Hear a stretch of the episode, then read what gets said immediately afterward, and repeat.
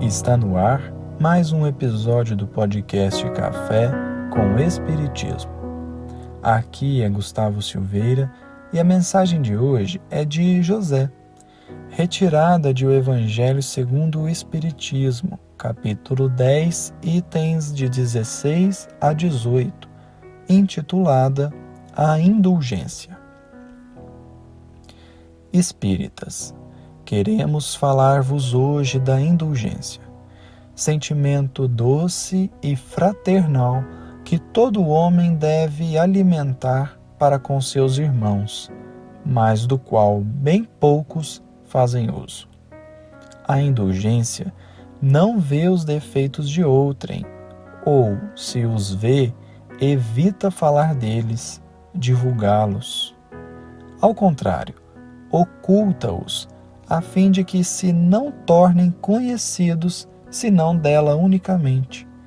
E, se a malevolência os descobre, tem sempre pronta uma escusa para eles, escusa plausível, séria, não das que, com aparência de atenuar a falta, mais a evidenciam com pérfida intenção.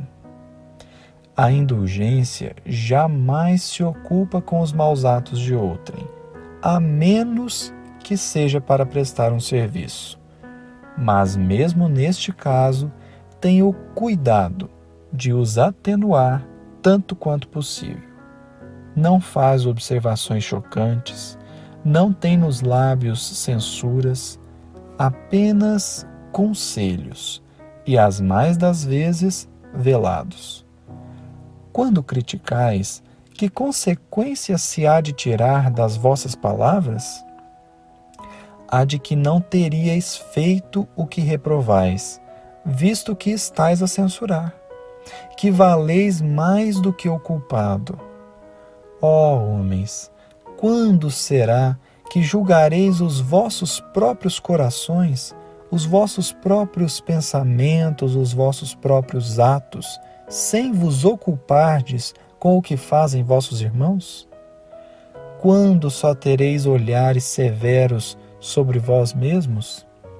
Sede, pois, severos para convosco, indulgente para com os outros lembrai-vos daquele que julga em última instância, que vê os pensamentos íntimos de cada coração e que, por conseguinte, desculpa muitas vezes as faltas que censurais ou condena o que relevais, porque conhece o móvel de todos os atos e que vós, que clamais em altas vozes anátema, tereis talvez cometido faltas mais graves. Sede indulgentes, meus amigos, porquanto a indulgência atrai, acalma, ergue, ao passo que o rigor desanima, afasta e irrita.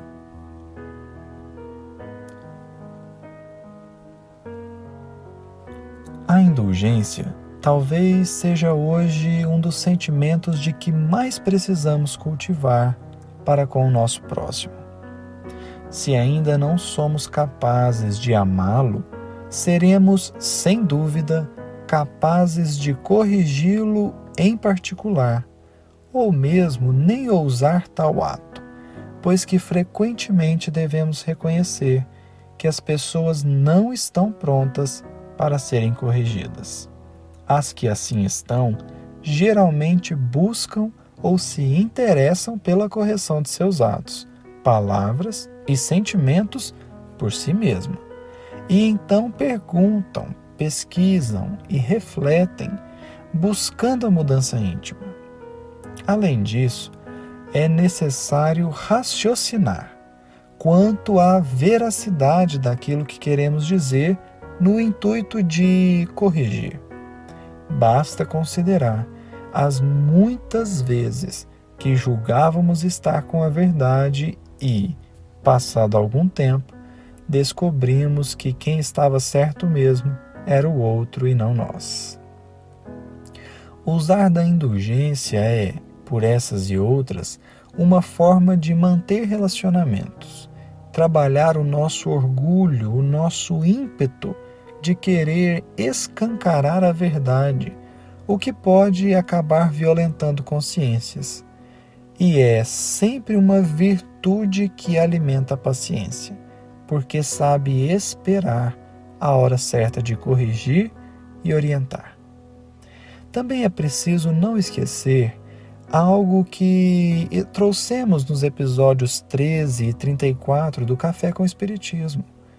Apontar erros alheios representa, em muitos casos, apontar os nossos próprios erros.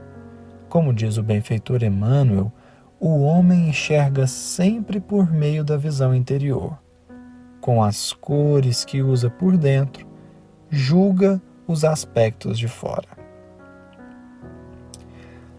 Mas daí surge a dúvida: que fazer ante uma atitude claramente equivocada que prejudica muitas pessoas?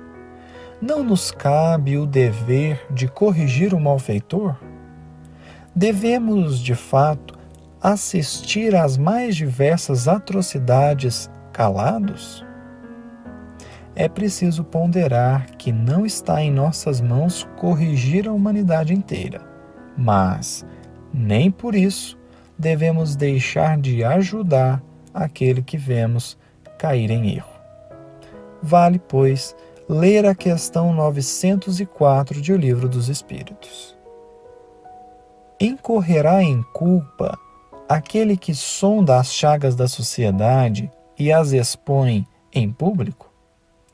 Depende do sentimento que o mova. Se o escritor apenas visa produzir escândalo, não faz mais do que proporcionar a si mesmo um gozo pessoal, apresentando quadros que constituem antes mal do que bom exemplo. O espírito aprecia isso, mas pode vir a ser punido por essa espécie de prazer que encontra em revelar o mal dessa resposta ecoa uma mensagem, que, aliás, está presente quase que em todo o livro. A intenção é tudo. Ela ditará se acertamos ou erramos, se fizemos o bem ou o mal.